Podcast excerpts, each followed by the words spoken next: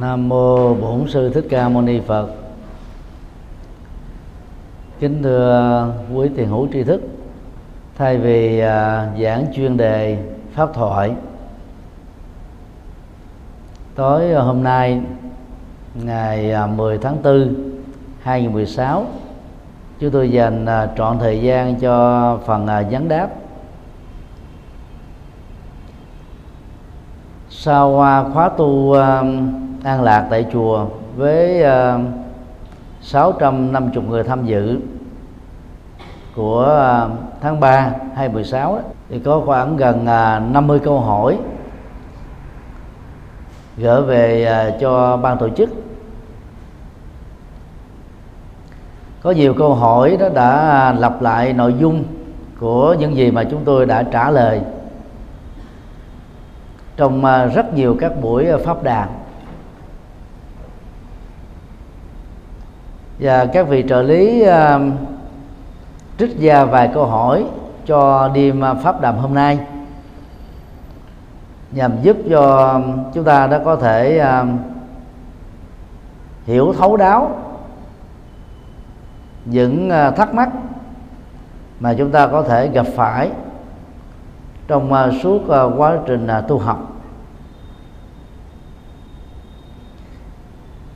Chúng tôi sẽ đọc uh, các câu hỏi này và tuần tự trả lời. Sau đó thì uh, có một hai câu hỏi sống được hỏi trực tiếp từ à, phía người nghe. Nên là các quý vị hãy chuẩn bị sẵn những gì mà mình thắc mắc.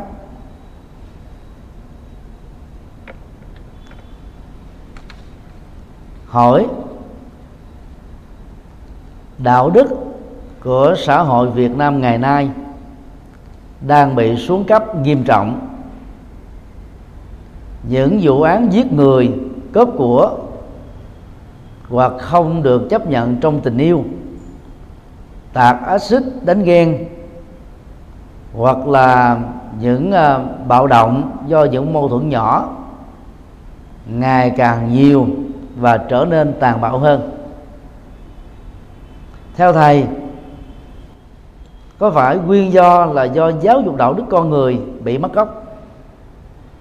Về trách nhiệm do nhà trường, gia đình, xã hội và phía nào là quan trọng nhất?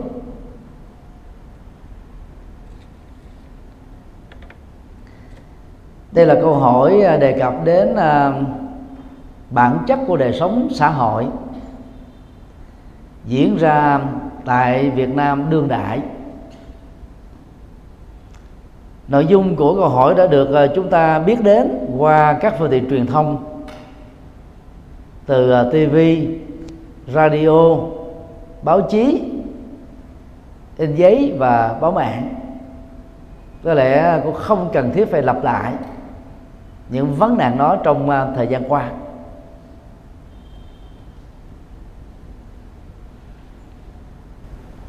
Đầu tháng 4 năm 2016 đó có ờ, một Phật tử xuất thân là phó thẩm phán ở ờ, tỉnh Nghệ An vừa về hưu. Khoảng ờ, vài năm trở lại đây đó thì bà tình cờ đọc được nghe được những uh, kinh sách phiên dịch những uh, quyển uh, sách trước tác và các bài giảng của chúng tôi. Cho nên uh, bà cho biết rằng đó, là khi xử các cái vụ án về tội phạm hình sự, bà cảm thấy tâm nó thanh thản hơn. Thì đó là cái công việc mà phán xét sai lầm một chút thiếu có thể dẫn đến nỗi hàm quan như trường hợp của ông à, ông ông chấn hoặc là ông nén.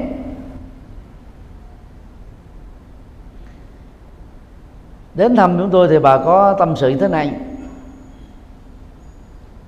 đổ lỗi cho những cái ờ, tội lỗi, những bất ổn xã hội. Cho cái nghèo gây ra đó là một sai lầm lớn. Và bà chứng minh rằng đó, cách đây ba chục năm hoặc là bốn chục năm, khi đất nước Việt Nam vừa được độc lập đó, cái nghèo phủ trùm trên nước Việt Nam nhiều hơn bây giờ gấp nhiều lần. Nói cách khác là nền kinh tế Việt Nam ngày càng được tăng trưởng và phát triển. Nhưng mà tại sao á, tội phạm ở Việt Nam ngày càng gia tăng và bị trẻ hóa. Cái mức độ của nó rất là kinh hoàng. Những vụ giết người đó không đáng đâu vào đâu. Bởi những cái nguyên nhân rất là lãng xẹt.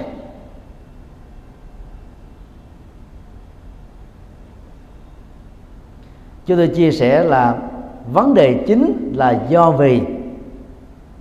Trong giai đoạn xã hội chủ nghĩa, từ năm 1945 ở miền Bắc, năm 1954 ở Bắc Trung Bộ, và năm 1975 ở miền Nam,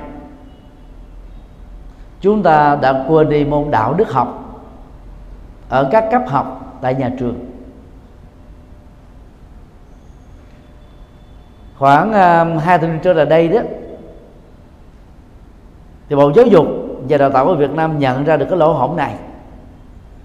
Giới thiệu môn uh, giáo dục công dân như là một cái bước tiến trong giai đoạn sau chủ nghĩa.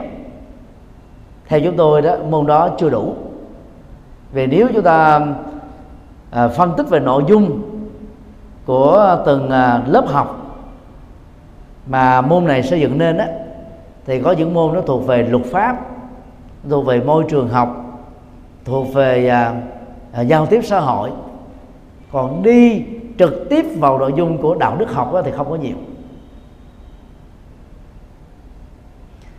Ở phần lớn à, các trường lớp đó, thì à, môn học này đó được xem như là môn học phụ thôi.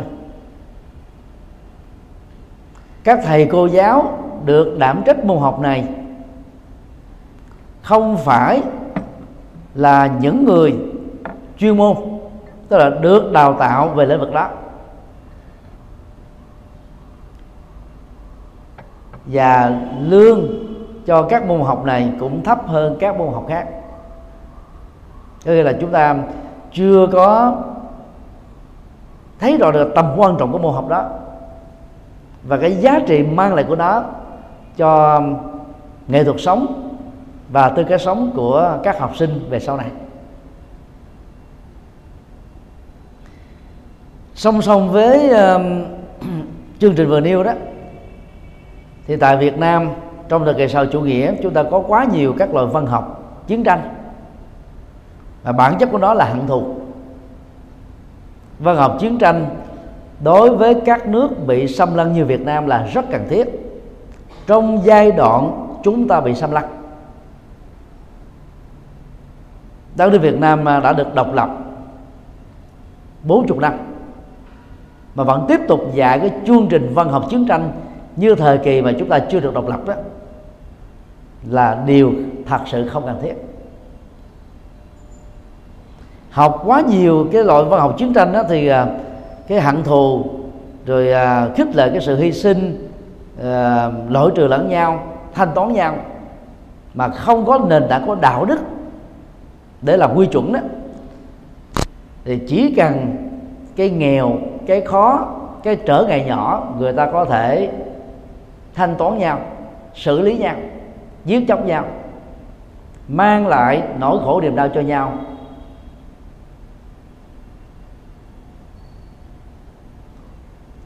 Trên à, toàn nước Việt Nam hiện nay đó, tại các bồn binh chính đều có các tượng đài chiến tranh.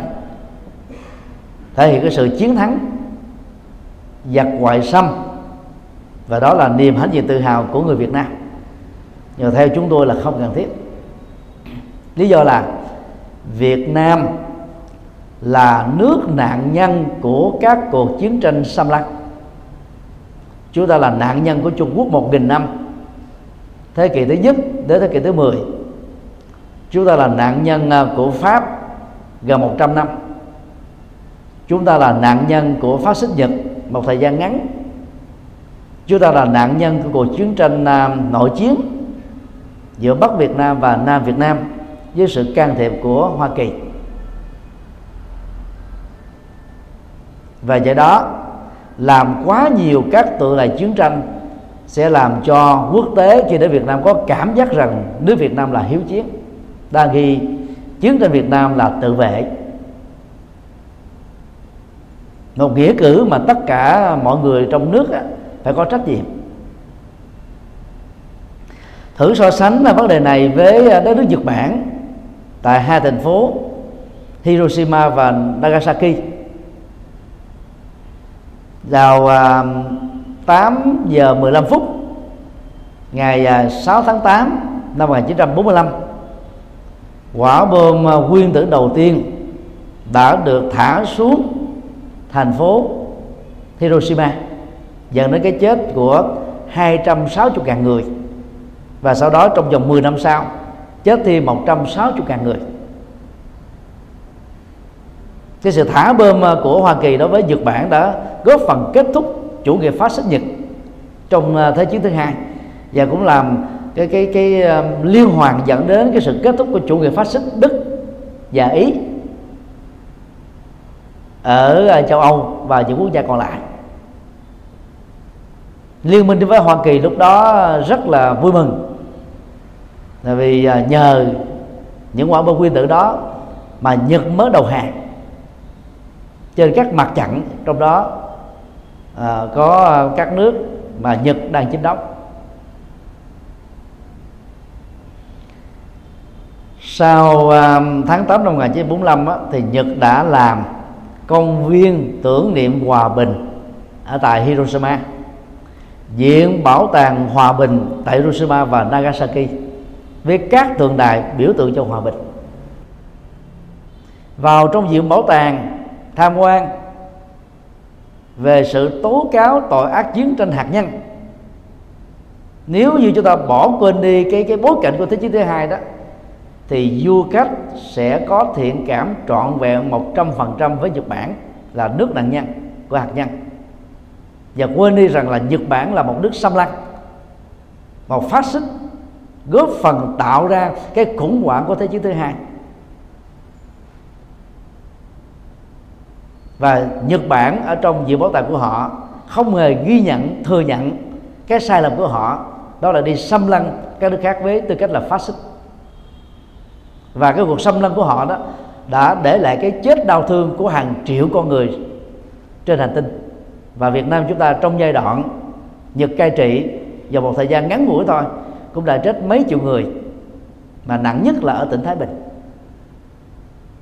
Nhưng mà đến những nơi mà nước Việt Nam là nạn nhân đó, thì chúng ta thấy không hề có các tượng đài hòa bình để kêu gọi về ý thức hòa bình và tạo ra cái sự đồng cảm của thế giới về cái tính cách nạn nhân chiến tranh ở người Việt Nam do giặc ngoài xâm mang lại. Cho nên so ra đó là ờ, trong ờ, cái hướng này đó, thì Nhật Bản là họ khôn khéo hơn. Họ là nước giấy khởi chiến tranh, nhưng mà đến tham quan viện bảo tàng hòa bình của họ, tại hai nơi bom nguyên tử diễn ra đó thì người ta đồng cảm với họ. Mặc dù chiến tranh là đáng lên án bom nguyên tử là đáng lên án, nhưng mà tội ác của phát xít nhật không thể, gọi là bị bị bị phủ che được. Đang ghi ở tại Việt Nam chúng ta là nạn nhân của chiến tranh, nạn nhân của cuộc ờ, của những cuộc chiến xâm lăng. Nhưng mà tới đâu ở Việt Nam chúng ta cũng thấy phần lớn là các tượng đài chiến thắng ta. Theo chúng tôi đó không phải là một chính sách hay. Những người này nó góp phần tạo ra cái cái tính bạo lực bạo động một phần nào đó. Mặc dù đó, đề cao về cái tinh thần yêu nước, sẵn sàng bỏ mặt quên mình cho độc lập chủ quyền dân tộc là tốt, và đạo Phật khích lệ và tán đồng điều đó. Nhưng bỏ rơi việc giáo dục đạo đức trong nhà trường là một tổn thất lớn về nhân kết của con người sau khi tốt nghiệp.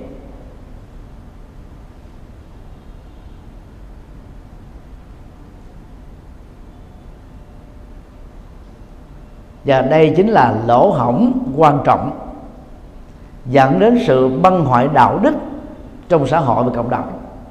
Từ đó nó góp phần làm gia tăng cái à, tệ nạn phạm pháp ở tuổi trẻ vị thành niên, tệ nạn giết người, cướp của, lừa đảo, vân vân. Các du khách à, quốc tế khi đến Việt Nam họ ngại nhất là bị móc túi, bị giật giật. So với à, đất nước à, Ấn Độ, có trên dưới à, 500 triệu người nghèo cùng đinh mặt riệt. Du khách đến nước này đó không hề bị giật, không hề bị cướp. Nếu có chân đó là rất hy hữu cái tỷ lệ tính theo dân số là nó thua Việt Nam đến vài chục lần, đến vài trăm lần. Nên đổ lỗi cho cái nghèo nó không đúng.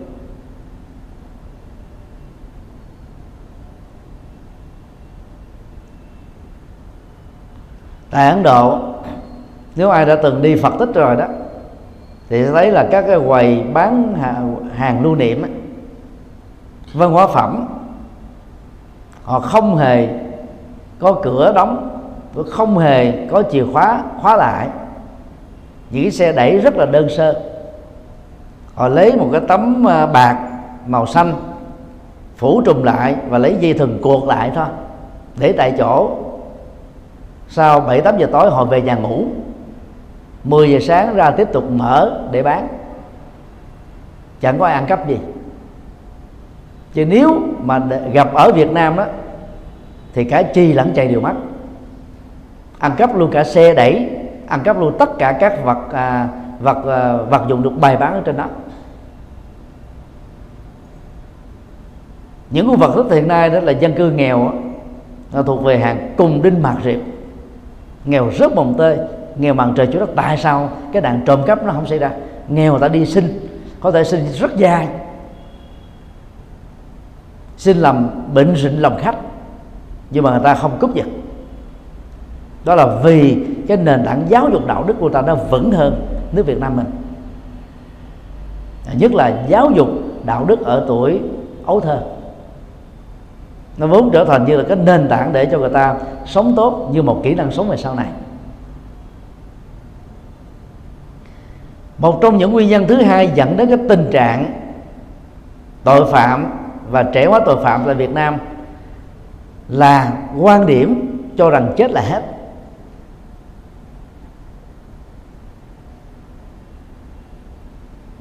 Khi cho rằng chết là hết đó, thì rất nhiều người đã thiển cận khi chủ trương rằng hy sinh đề bố để củng cố những đề con cháu. Cái tội phạm nếu mà được chứng minh là có tội, nhiều nhất là bị tử hình thôi phạm tội tày trời cũng tử hình. Và tử hình cũng có một lần thôi. Cho nên sẵn sàng người ta hy sinh đề của mình. Phạm pháp làm những cái việc trái quấy với đạo đức để cho nhiều thế hệ con cháu thừa hưởng được những cái phạm pháp này lợi tức từ những phương pháp này đó cũng đã làm cho rất nhiều người ta sẵn sàng hy sinh này đó là vì người ta cho rằng đó kiếp sau là không có thật. Chết là dấu chấm cuối cùng của cuộc đời. Đó là một tà kiến. Và tà kiến này ảnh hưởng làm băng hoại đề sống đạo đức cá nhân gia đình xã hội rất lớn. Khi chúng ta ngộ nhận rằng đó là sau khi chết đó, người tốt và kẻ xấu có kết cục giống nhau là mất hẳn, không còn gì hết. Thì một số người sẽ nghĩ rằng dạy lắm, tôi mới đi làm việc tốt đó. Tại vì đâu có sự tưởng thưởng về sao. Nhân quả không có tiếp nối sau khi chết, thì làm tốt để làm gì? Từ đó, rất nhiều người trở nên thiển cận hơn và nguy hại cho đời sống đạo đức của xã hội hơn. Do đó, chúng ta cần phải lên án học thuyết cho rằng chết là hết. Dù nó được bất kỳ ai chủ trương. Còn khi chúng ta tin rằng là kiếp sau là có thật mọi hành động của chúng ta ở kiếp này tốt hay xấu chính chúng ta là người thừa kế cái hậu quả của nó, thì tự động chúng ta có trách nhiệm với mình hơn. Trách nhiệm với những gì mà mình đã làm đang làm hoặc là sẽ làm.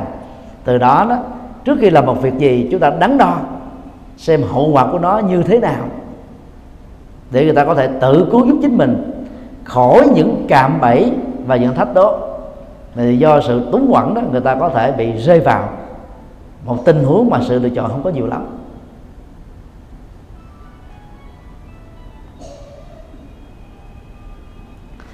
Một à, quan điểm khác cho rằng là tôn giáo là thuốc phiện của quần chúng cũng là một cái nguy hại. Tức là không thừa, thừa nhận giá trị đạo đức giá trị xã hội giá trị tâm linh của tôn giáo đã làm cho rất nhiều thế hệ Việt Nam đánh mất cái cái cái niềm tin tôn giáo. Mà khi cái niềm tin tôn giáo về chiều tích cực đã bị mất rồi đó, thì người ta chỉ còn biết sống với sự hưởng thụ vật chất thôi và xem đó là cái kết quả cuối cùng của đời sống đó. Và lối sống này nó làm cho người ta trở nên nguy hiểm hơn, thiển cận hơn.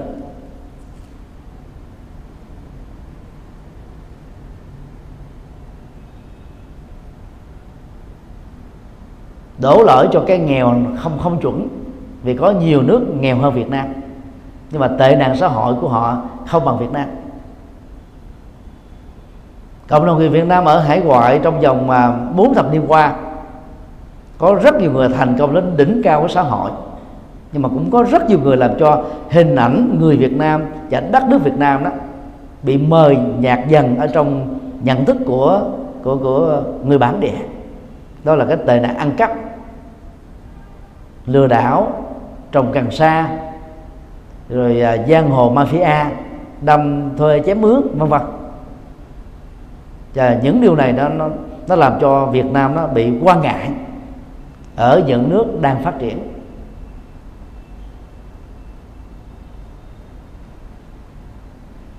Đề cập đến vấn đề trách nhiệm thì chúng ta cũng không thể là quy kết cho nhà trường không học đường uh, chỉ đóng một vai trò mặc dù rất là quan trọng.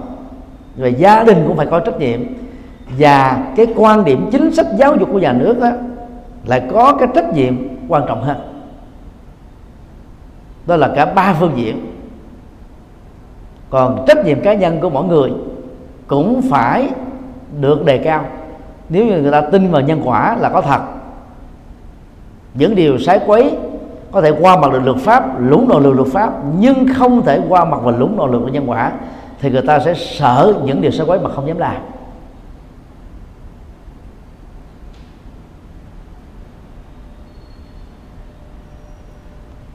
Do đó, nhà nước Việt Nam nên thay đổi chính sách về giáo dục. Trong đó nó phải có một cái môn về đạo đức học, bắt buộc cho mọi cấp học.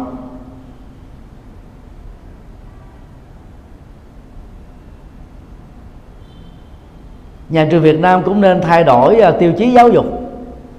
Tại các trường uh, cấp ba trở xuống tiêu chí chúng ta đặt ra đó là tiên học lễ học học văn. Và quan điểm này là hoàn toàn ảnh hưởng từ Trung Quốc. Học lễ không đủ.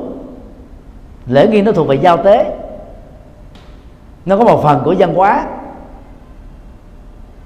Nhưng nó không đủ để giúp cho con người trở nên đó hạnh phúc cho mình và lề lạc cho người được.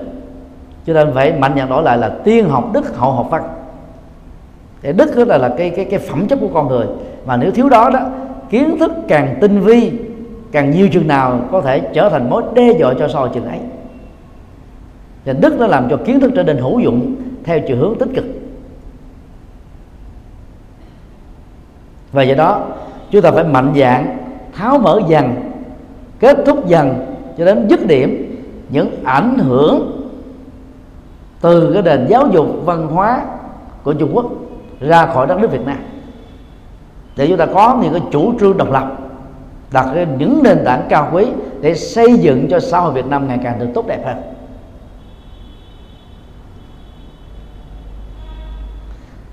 Về phương diện gia đình thì các à, bậc cha mẹ đó giàu có bận rộn bởi công an việc làm, cũng đừng nên bỏ mất cái cơ hội gần gũi con cái giáo dục con cái. Vì con chúng ta có hư hay là nên người chúng ta phải có một phần trách nhiệm. Không thể đổ dồn cái trách nhiệm đó cho giáo dục ở nhà trường được. Vì nhà trường ngày nay chỉ dạy kiến thức thôi.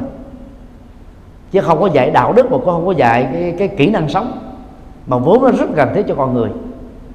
Nên tin vào nhà trường giao khoán tròn bộ trách nhiệm cho nhà trường, các bậc cha mẹ đã trở thành sai lầm. Do đó ở nhà đó, mỗi người mẹ nên trở thành là cô giáo đạo đức cho con em của mình. Mỗi người cha trở thành là điểm mẫu đạo đức cho con em của mình. Về vấn đề này thì ấn độ làm tốt. Các bà mẹ ấn độ phần lớn là không đi làm. Họ gần gũi con ai, con cái thì gần như là 24 trên 24 này. Cho nên họ truyền những cái niềm tin tôn giáo họ truyền những cái niềm tin đạo đức giá trị của đạo đức cho con em của mình từ nhỏ nè do đó những cái à, à, bất toàn về hành vi ứng xử dẫn đến phạm pháp và đạo đức đó, là có thể được hạn chế ở một mức độ tích cực.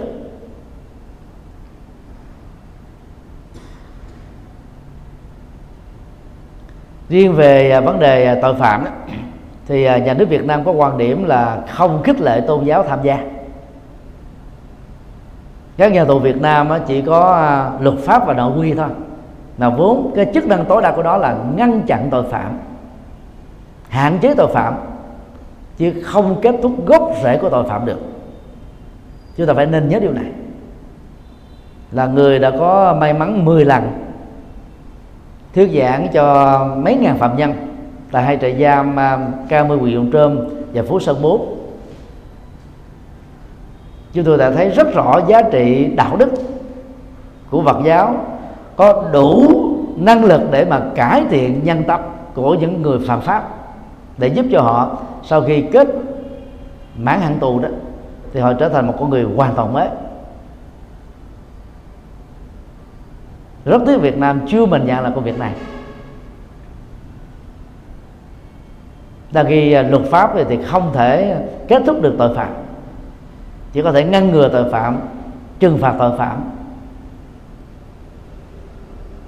Do đó nếu à, cái cơ chế luật pháp cho phép Phật giáo tham gia vào phương diện đạo đức xã hội đạo đức học đường đạo đức cho tội phạm học đó thì lúc đó đó xã hội Việt Nam đó, ngày càng được bền vững theo chiều hướng tích cực hơn. Và chúng ta kỳ vọng vào một cái tương lai đó rằng là nó sẽ có thể trở thành hiện thực tại Việt Nam. Câu hỏi, xin thầy cho biết, câu sau đây, thâm tính chư Phật gia sung mãn và câu thuộc kinh A Di Đà, ăn tới già không hết, có liên quan gì với nhau, cả nghĩa đen lẫn nghĩa bóng? Mối liên hệ của um, hai câu vừa nêu đó là đề cao quá mức vai trò của niềm tin.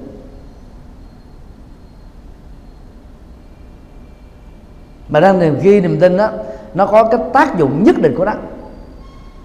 Và niềm tin không thể thay thế được hành vi những nỗ lực có phương pháp của con người được.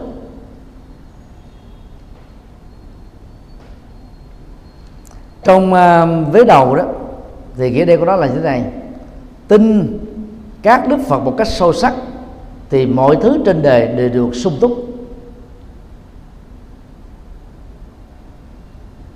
Cái đó là nó đúng. Ở chỗ đó là gì? Chúng ta tin vào chân lý phật. Những uh, điều đức phật dạy về thế giới quan nhân sinh quan đạo đức quan xã hội quan tu tập quan và giải thoát quan thì chúng ta sẽ có được những cái kết mã kết kết quả rất mỹ mãn trên nền tảng những gì mà chúng ta lần lượt thực tập và đạt được. Như vậy về về nghĩa bóng á, chúng ta có nên hiểu rằng là sau động từ sung mãn cái cái cái tăng ngữ đã được tính lượng là gì? Những cái kết quả từ sự thực tập. Chứ đừng nên hiểu theo cái cái nghĩa rằng là chúng ta sung mãn về tiền tài vật chất của cải. Nói chung là những lời phước báo. Chỉ cần tin vào đức phật là có phước báo tràn trề, có được mọi thứ đầy đủ, cầu có gì được cái đó. Đó là một nhận thức rất thiện cận.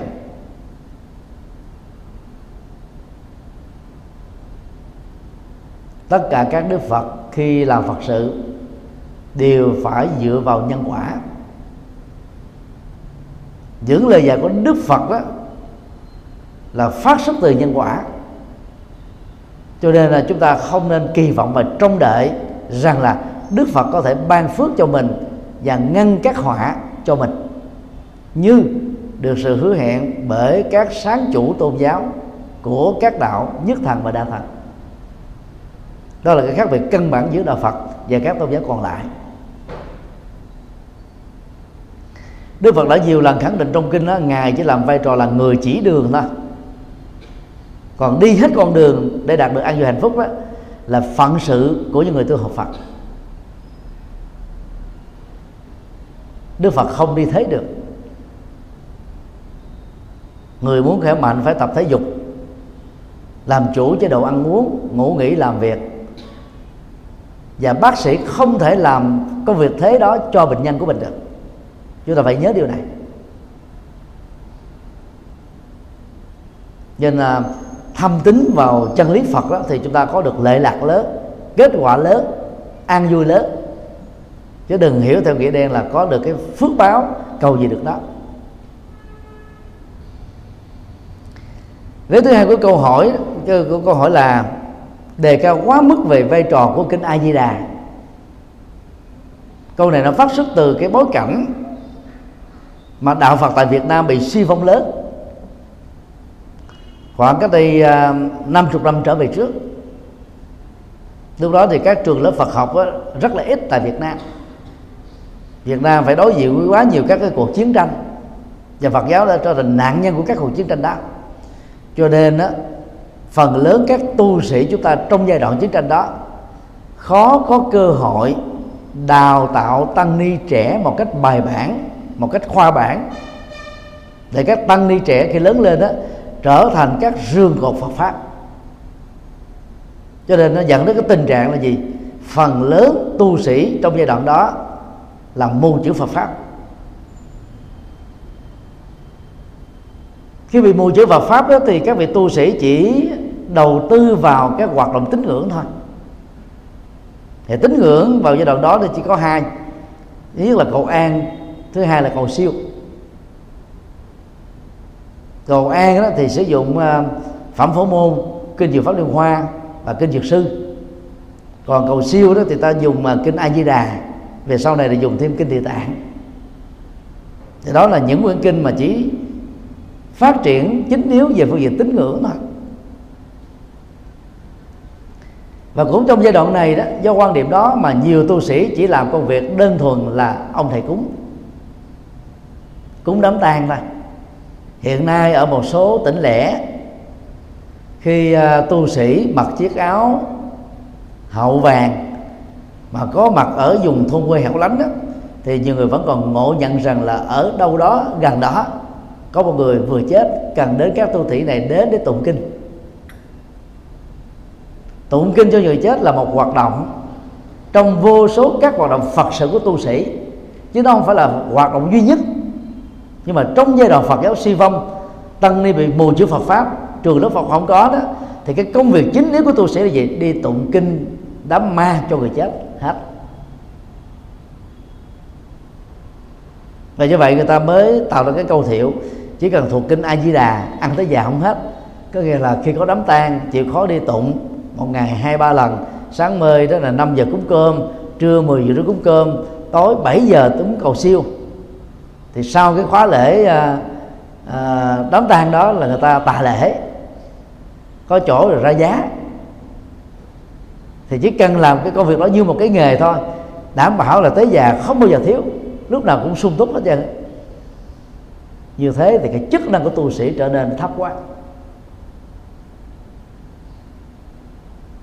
Đang khi vai trò chính yếu của tu sĩ là độ sinh. Khi độ sinh từ lúc còn trẻ thơ cho đến lúc già, hấp hối. Thì ngay cái chết dù có tu sĩ xuất hiện để hộ niệm hay không không quan trọng nữa.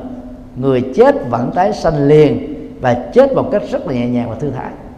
Vì họ đã có một quá trình tu học Phật và áp dụng lời Phật trong đời sống thực tiễn.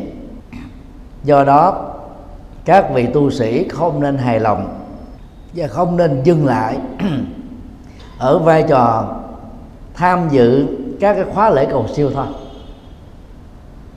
chúng ta phải phát huy à, những vai trò quan trọng hơn để giúp cho cuộc đời này ngày càng được tốt đẹp hơn. Còn à, làm lễ cầu siêu cũng là một nghệ thuật để giúp cho những người còn sống đó bớt đi nỗi khổ niềm đau do đối diện trước cái sanh ly tử biệt. Và thông qua có lễ cầu siêu, thông qua bảy tuần thất sau đó, nếu khéo hướng dẫn tận tình và vô điều kiện đó, thì phần lớn các thành viên của người chết đó từ việc chưa là phật tử dần dà tránh thức cho thành phật tử. Cái cử ngõ phương tiện này rất tốt, nhưng đừng xem nó là hoạt động duy nhất của tu sĩ.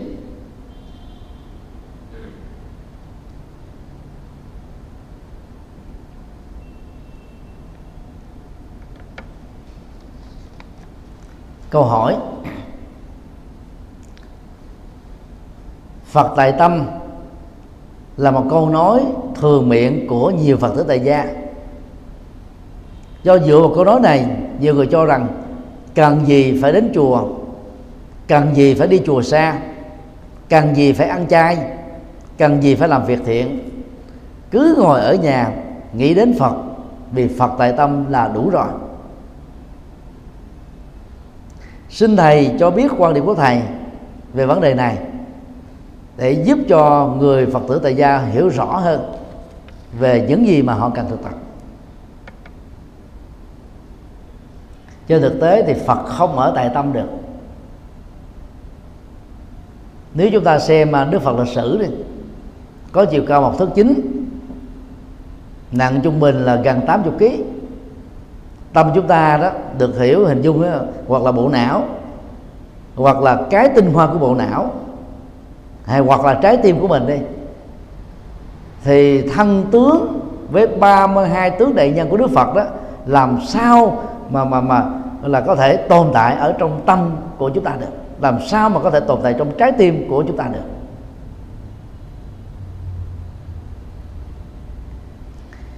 Học thuyết Phật tại tâm là cực kỳ nguy hại cho sự phát triển của Phật giáo. Nó trở thành một sự biện hộ, làm cho Phật tử tại gia đánh mất cơ hội đi đến chùa tham gia sinh hoạt tâm linh. Mà vốn là một nhu cầu không thể thiếu.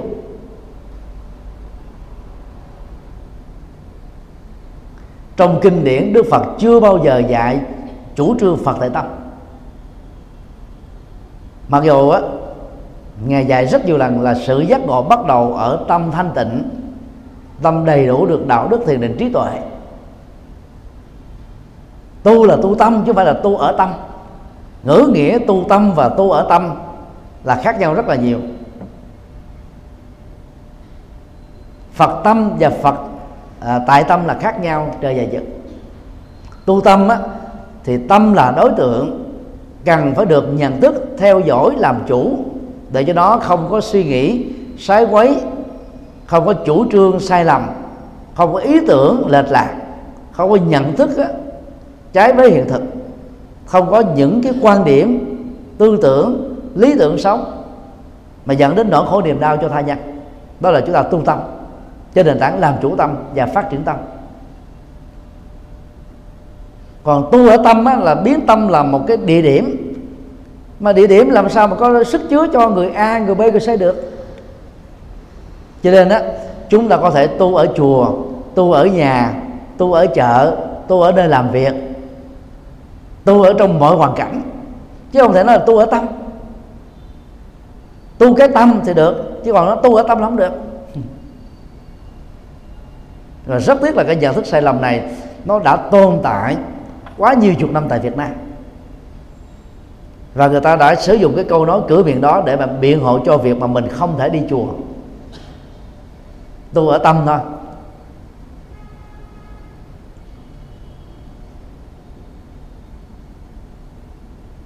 Và tương tự ở Việt Nam chúng ta cũng có một cái câu nói rất nguy hại cho phát triển Phật giáo.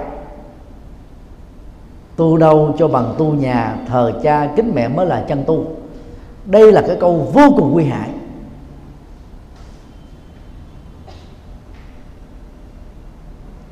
Thờ gia kính mẹ là đạo lý hiếu thảo mà tất cả con người cần phải làm. Và đó là một trong những điều mà giúp cho chúng ta hoàn thành được bốn trọng ăn. Vì theo đức phật ơn cha mẹ là rất quan trọng. Nếu không có cha mẹ chúng ta đã không thể sinh ra làm con người. Nhưng sẽ là một sai lầm lớn nếu chúng ta cho rằng là à, hiếu kính cha mẹ là chân tu còn những cái tu còn lại không phải là chân tu cái ngữ nghĩa ám chỉ ngoài sau câu nói đó là thế. Thờ cha chính kính mẹ mới là chân tu. Như vậy à, tu xuất gia không có trực tiếp phụng như cha mẹ đó là tà tu hả? Đang khi đức phật á, ca nghệ cái việc xuất gia đó là báo hiếu cho cha mẹ một cách đó là vĩ đại hơn có giá trị hơn. Vì chúng ta vừa độ được cha mẹ dẫn dắt được người thân chúng ta còn có cơ hội phụng sự cho rất nhiều người bằng chánh pháp của đức phật.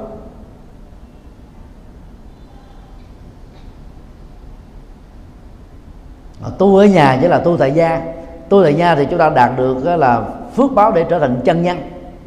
Chúng ta sở hữu được các phước báo như là à, phước à, phước tướng phước sức khỏe và tuổi thọ phước tài sản phước thượng duyên.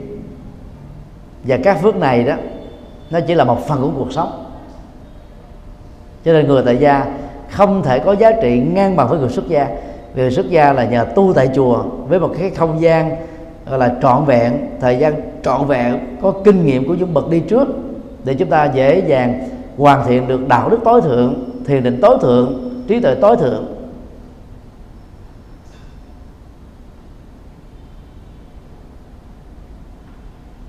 Do đó các quý phật tử tại gia phải mạnh dạn nói không với cái câu nói tu tại tâm. Và chúng ta phải tu tu tâm dưỡng tánh tu thân làm chủ được à, lời nói suy nghĩ việc làm. Chúng ta tu trong mọi hoàn cảnh tu trong mọi thời điểm để chúng ta trở thành là người chân nhân.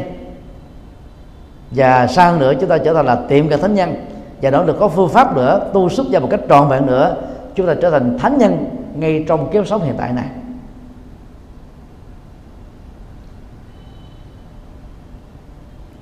Lưu thiện đây thì chúng tôi cũng xin nói thêm ở miền bắc có một câu rất tai hại cho phật giáo. Đó là, trẻ vui nhà, già vui chùa. Tin theo câu này đó đã làm cho phật giáo trở nên bị mạt riệp ở miền bắc. Và có một cái khoảng giai đoạn đó ai mà dưới u 50 đi đến chùa sinh hoạt tu học đó, người ta cho rằng là có vấn đề tâm lý hay là tâm thần. Bởi vì cái câu thiệu đó đó nó dẫn dắt người ta là đến tuổi xế chiều khi về hưu mới bắt đầu vào chùa để tu học. Như thế thì quá muộn này chúng ta phải mạnh dạn đổi câu đề lại. Trẻ vui chùa già vui nhà tuổi trẻ chúng ta phải được huấn luyện đạo đức ở chùa. Để trở thành nhân cách tốt, hiếu kính cha mẹ, biết ơn thầy cô giáo, biết ờ, là là là có trách gì với tổ quốc, biết là quý trọng đồng loại, cho nên trở thành người hữu dụng. Và bằng cái phong cách đó, phát triển đến mấy chục năm trước khi nhắm mắt liền có đề, thì chúng ta trở thành một con người chân nhân rồi.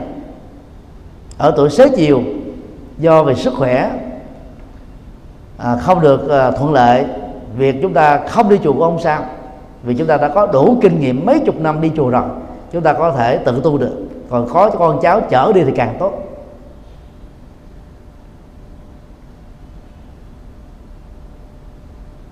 Nói cái khác là trong dân gian Việt Nam có những câu nói rất là ác mồm ác độc. Mà vì chúng ta tin một cách đó là mù quáng vào nó đó dẫn đến sự phá hoại Phật giáo dưới nhiều hình thức khác nhau và chúng ta phải hết sức cẩn trọng vào những câu nói này.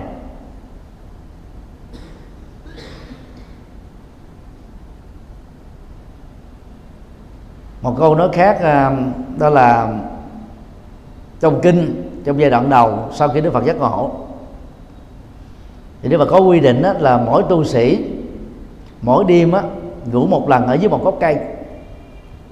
Ngày hôm sau đó để tránh cái việc chấp trước vào cái cái địa điểm ngủ đó chúng ta phải ngủ ở một nơi khác để buông bỏ tất cả mọi chấp trước. Và rất nhiều phật tử tại gia vinh vào những lời dạy và cái giai đoạn trong vòng một năm đầu sau khi giác ngộ của đức phật. Để tấn công các tu sĩ, xây chùa to phật lớn. Và nói rằng là chân tu là phải ở rừng, ở cốc, ở thắt ở thâm sơn cùng gốc vậy thôi. Không dướng bằng cái gì hết thì các phật tử nghe bình thường rất là khoái lỗ tai.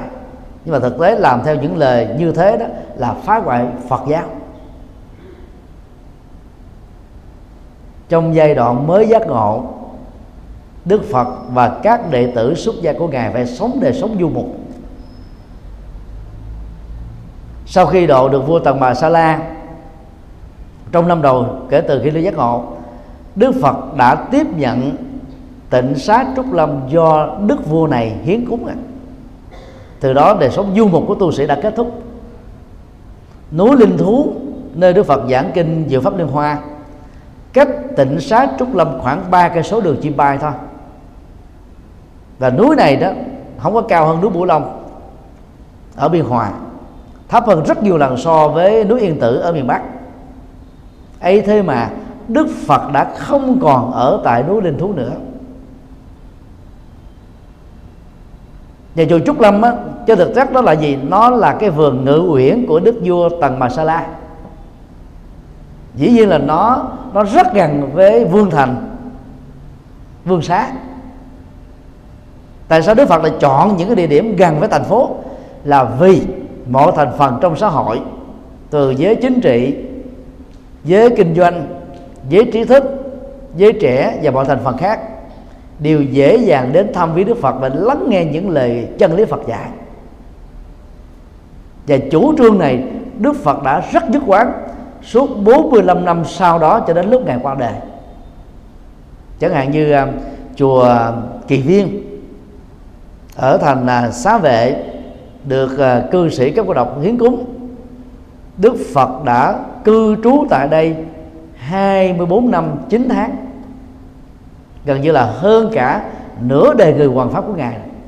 Và chùa này cũng thách cấp thành đó là vương xá chứ là xin lỗi, xá vệ đó, ba cây số thôi. Đó là đó là cái chủ trương nhập thế của đức phật.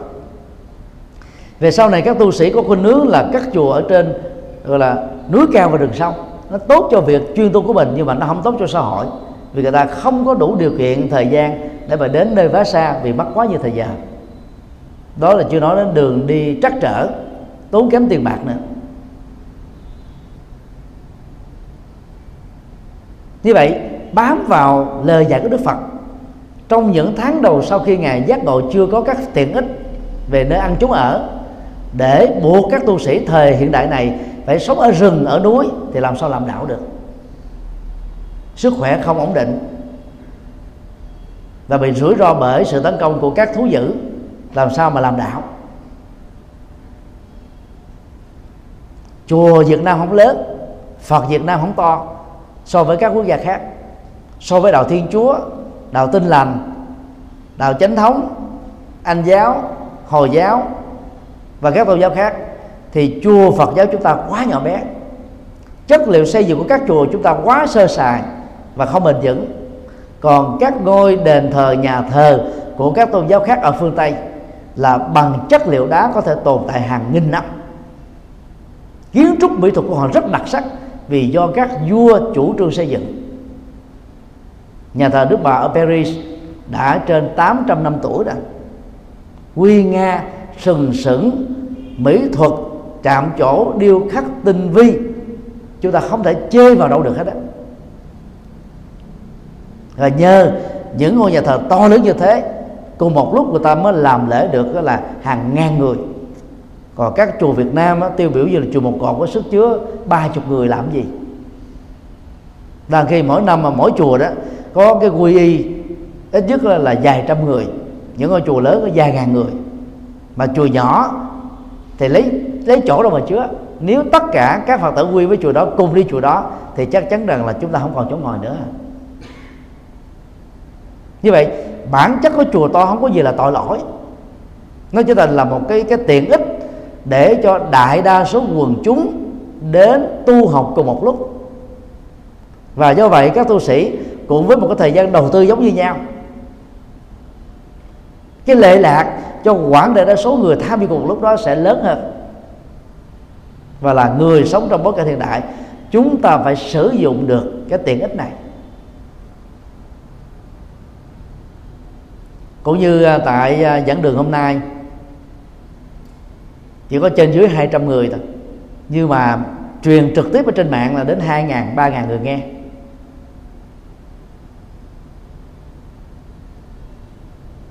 Nếu chùa giác ngộ có một cái diện tích lớn hơn nữa thì số lượng người sẽ đến đông hơn. Đó là điều chắc chắn đó. Chùa Hoàng Pháp hai mẫu rưỡi khóa tu á, Phật thất á, nhiều nhất là chứa được 3.600 người chùa Damakai ở ngoại ô của Bangkok, Thái Lan. Bốn mươi mấy mẫu. Giảng đường lớn nhất thế giới có sức chứa một triệu chỗ ngồi. Thiền đường của chùa này có sức chứa 500 ngàn chỗ ngồi. Đến những ngày lễ lớn, hai triệu người đến tham dự. Chùa hoàn toàn là là là không còn đủ điều kiện để phục vụ nữa. Chúng ta phải thấy được cái giá trị lệ lạc từ những cái tiện ích lớn đó do đó Phật giáo Việt Nam phải cần có hàng ngàn hàng vài chục ngàn các ngôi chùa lớn. So các chùa của Việt Nam với Campuchia chúng ta thua rất xa. Mặc dù nước Campuchia rất nghèo dân số Campuchia chỉ có chưa đầy 10 triệu ở trong nước và nước ngoài. Nhưng mà chùa Campuchia 5 mẫu, 10 mẫu, 20 mẫu, 30 mẫu. Các chùa rất là mỹ thuật xây to, lớn. Còn chùa Việt Nam phần lớn có phạm vi vài ba trăm mét trở xuống thôi cho chùa chúng ta không to. Đó là nói, chưa nói đến cái chất liệu của chúng ta là đầu tư kém vì chúng ta ít tiền. Cho nên nó có rất nhiều phật tử cực đoan. Dựa vào những câu nói trong dân gian đó mà bị ngộ nhận là đúng, cho nên đã góp phần phá hoại Phật giáo mà không biết chủ trương ờ, như là phá chấp, nhưng mà thực tế là phá pháp, phá Phật, phá đạo Phật. Vấn đề còn lại là khi chúng ta đã xây chùa lớn rồi, chúng ta phải có các hoạt động Phật sự tương thích. Có tổ chức tu, có tổ chức học, có làm các cái vấn đề giáo dục, có làm các hoạt động từ thiện để cái cái môi trường nhà chùa đó trở thành là nơi hữu dụng cho xã hội và cộng đồng cái chức năng à, sử dụng của ngôi chùa là là như thế. Còn chùa nhỏ sẽ không đủ sức để đáp ứng cho các phật sự ngày càng lớn, mà dân số ngày càng đông.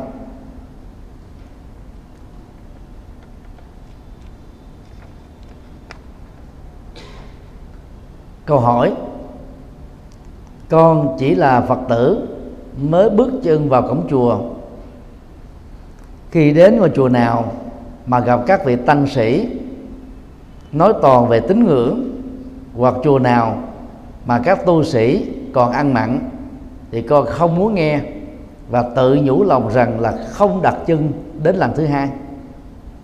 Trong lòng con tự dưng thấy rằng không thể quy phục các vị tăng sĩ đó được. Như vậy, xin hỏi, con có phải là người quá cố chấp không? Có phạm vào tội khinh thường, tăng đoàn không?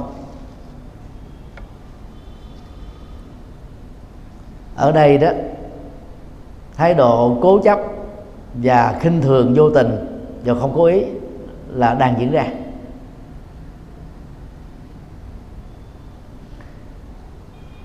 Các hoạt động tín ngưỡng mặc dù không phải là bản chất của đạo Phật nhưng trở thành là một hoạt động rất quan trọng trong quá trình phát triển đạo Phật suốt à, uh, 2.600 năm qua mặc dầu à, đạo Phật á, có nguồn gốc là sa môn giáo tức là tôn giáo vô thần đúng nghĩa. Không thừa nhận thượng đế và các thần linh. Nhưng trong lúc mà Phật giáo phát triển từ thế kỷ thứ nhất trở đi đó, thì yếu tố đa thần giáo đã bắt đầu có mặt ở trong một số bản kinh điển đại thừa. Và những bản kinh như là tiểu bộ kinh thì cũng đã có một số yếu tố là đa thần giáo ở trong các bản kinh này rồi dù muốn hay không, chúng ta phải thừa nhận nó là những hiện thực. Vì quá trình tiếp biến văn hóa giữa Phật giáo và các tôn giáo bản địa, nơi mà đạo Phật có mặt như một thực tại tâm linh mới, diễn ra theo hai chiều. Chiều một đó là các tôn giáo bản địa tiếp thu những lời dạy cao quý đạo Phật để làm mới cho chính họ, làm tốt cho chính họ.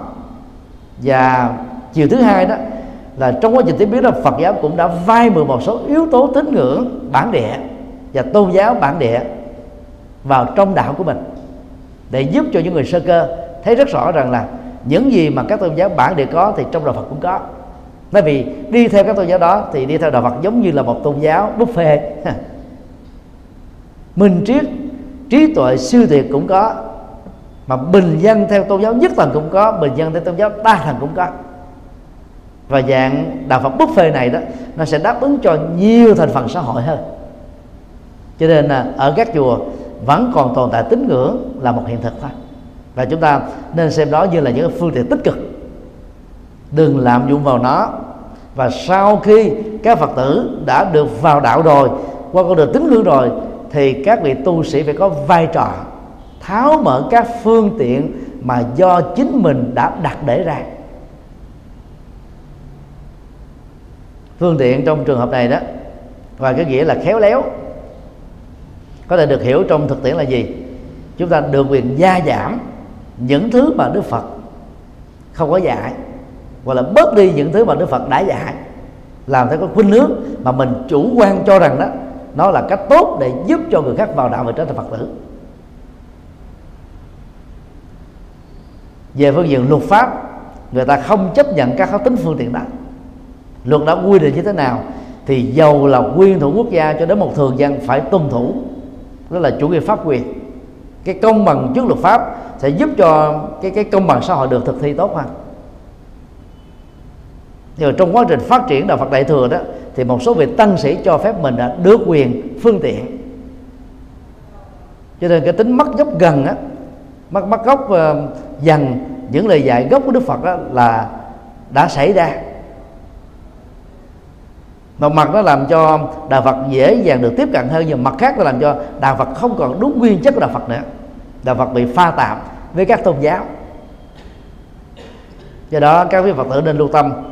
Nếu tín ngưỡng được xem như là các dây trùng rễ, thì bản thân trùng rễ tín ngưỡng không phải là thân cội bồ đề của đạo Phật. Hai cái này là khác nhau hoàn toàn. Mặc dù chúng ta thấy là các dây trùng rễ đang bám lên trên cây bồ đề công việc của chúng ta làm là gì? Chặt dây trùng rễ nhưng mà đừng chặt cây bồ đề. Cái đó phải hết sức khéo léo. Thì cây bồ đề mới còn nguyên khi chúng ta giải phóng các dây trùng rễ bám trên đó.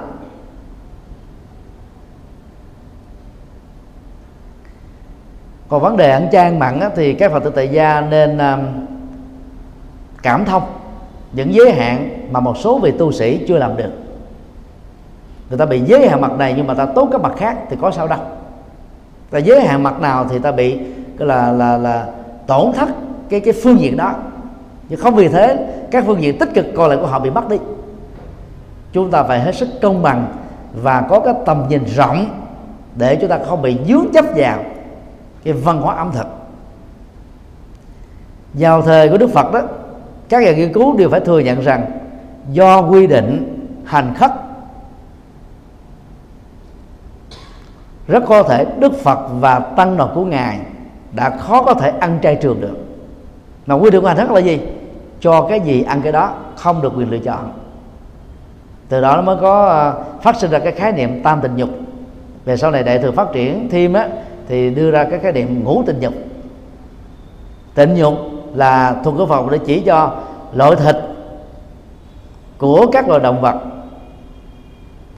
mà nó không phải được làm và chế tác. Cho mình là tu sĩ ăn. Mà không trực tiếp nhìn thấy. Cái quá trình đó là chế tác đó.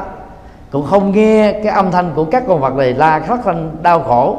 Để mình biết rất rõ là cái người đó người ta đang làm để cúng cho mình ăn. Và mình cũng không hề có những cái hoài nghi gì về cái chuyện đó đang xảy ra. Dù à, tu sĩ có tiếp nhận phần vật cúng dường là thực phẩm mặn do các hoàng tử tại gia cúng hay không, thì con vật đó đã chết rồi. Ngày sau này về ngủ tình dục thì thêm cái phần là thực phẩm, mặn, do các con vật lớn ăn còn dư thừa. Hoặc là bị các tài sản bắn chết mà các tài sản không phát hiện ra, các con thú đó nó nằm ở rừng và tu sĩ có thể dùng các thực phẩm đó để ăn. Vẫn được xem là không trực tiếp gieo nghiệp sát sinh. Cái gián tiếp này là không đáng kể có lẽ cái chữ ăn mặn là đọc trại âm của chữ ăn mặn và ăn mặn là viết tắt của ăn mặn sống. Đa khi mặn là đối lập với ngọt hoặc là đối lập với lạc. Nó nó nó có yếu tố muối nhiều thì tạo ra mặn. Mà đọc trại âm riết rồi chúng ta gọi là ăn mặn chứ nó ra là ăn mặn, ăn mặn sống tức là ăn thịt ăn cá của các loại động vật gia súc. Nói chung là các loại động vật.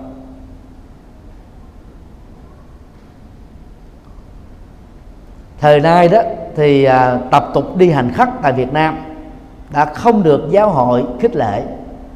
Vì tại nước sầu chủ nghĩa đó hành động này đó sẽ bị một số người cho rằng tu sĩ là những người đi ăn sinh tu sĩ là con một xã hội tu sĩ là ký sinh trùng tu sĩ không chịu lao động.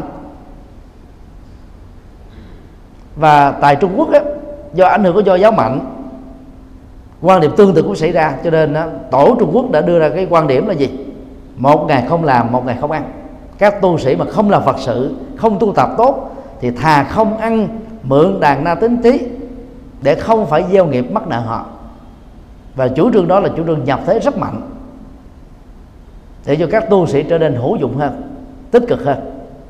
Ngày nay thế thì à, hành khất à, đã không còn ở các nước theo đại thừa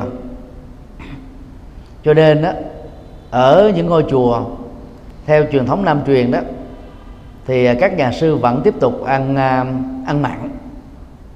Và nếu các phật tử hiểu được cái quy luật đó, cúng dường cho các tu sĩ tu sĩ không được quyền lựa chọn thì thay vì chúng ta tiếp tục cúng đồ mặn thì hãy cúng đồ chay. Các tu sĩ không được quyền từ chối đồ chay. Và bằng cách này đó chúng ta không phạm vào cái tội khinh thường tu sĩ không phạm vào cái tội phỉ báng tu sĩ và chúng ta đang góp phần để giúp cho các tu sĩ chưa có thói quen ăn ăn chay trở thành dân già là những người ăn chay trường. Cái đó là một sự khéo léo tích cực mà chúng ta không phải khinh thường ai. Còn à, ở chùa nào mà người ta chưa ăn chay được thì cũng không có sao. Các hoạt động phật sự khác mà có giá trị miễn ăn thực phẩm tam tình dục là được. Vì đức phật cho phép như thế còn các kinh điển đại thừa đó thì về sau này à, rất là không hài lòng với vấn đề ăn mặn. Thì cho rằng đó, nó thương tổn lòng từ bi dù là gián tiếp. Thế đó là quan điểm phát triển về sau này thôi.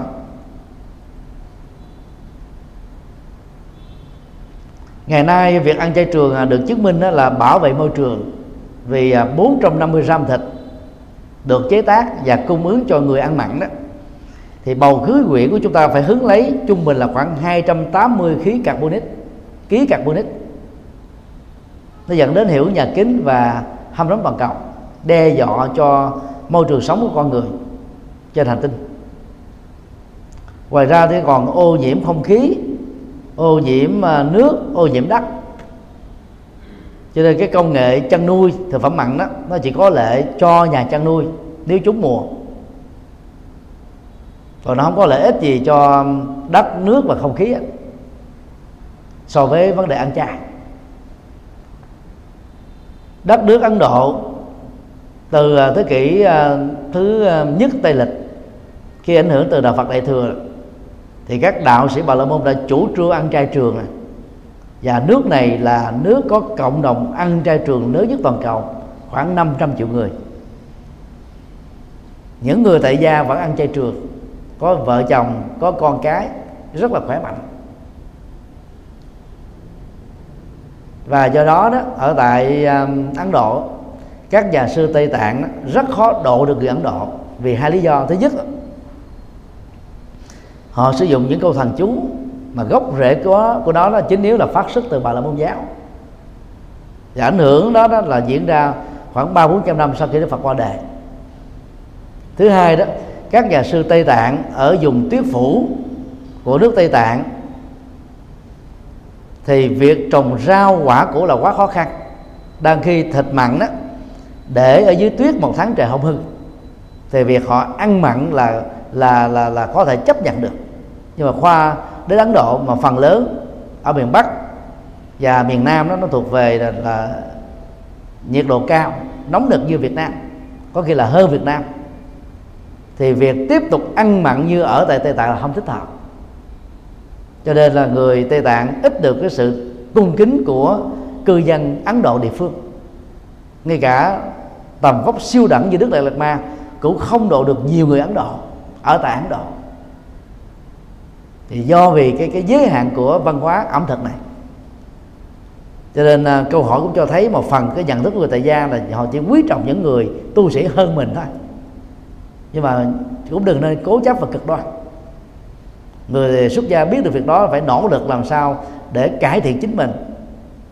Mình phải hơn phật tử tại gia cái đầu về đạo đức, thiền định, trí tuệ, cái đầu về văn hóa ăn uống, ẩm thực ờ, văn hóa ứng xử và nhiều thứ khác. Nhưng mà người tại gia cũng phải thấy rất rõ, khi một vị tu sĩ nào đó giới hạn cái phương diện a, thì không có nghĩa là các phương diện b, c, d tích cực khác của họ không có được.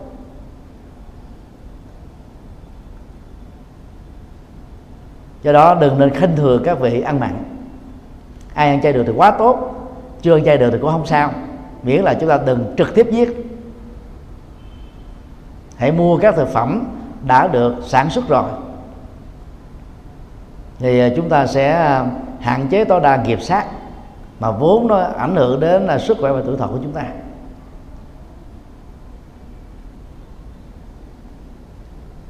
Thì đó là một vài à, câu hỏi được à, gửi đến từ cái khóa tu của tháng trước.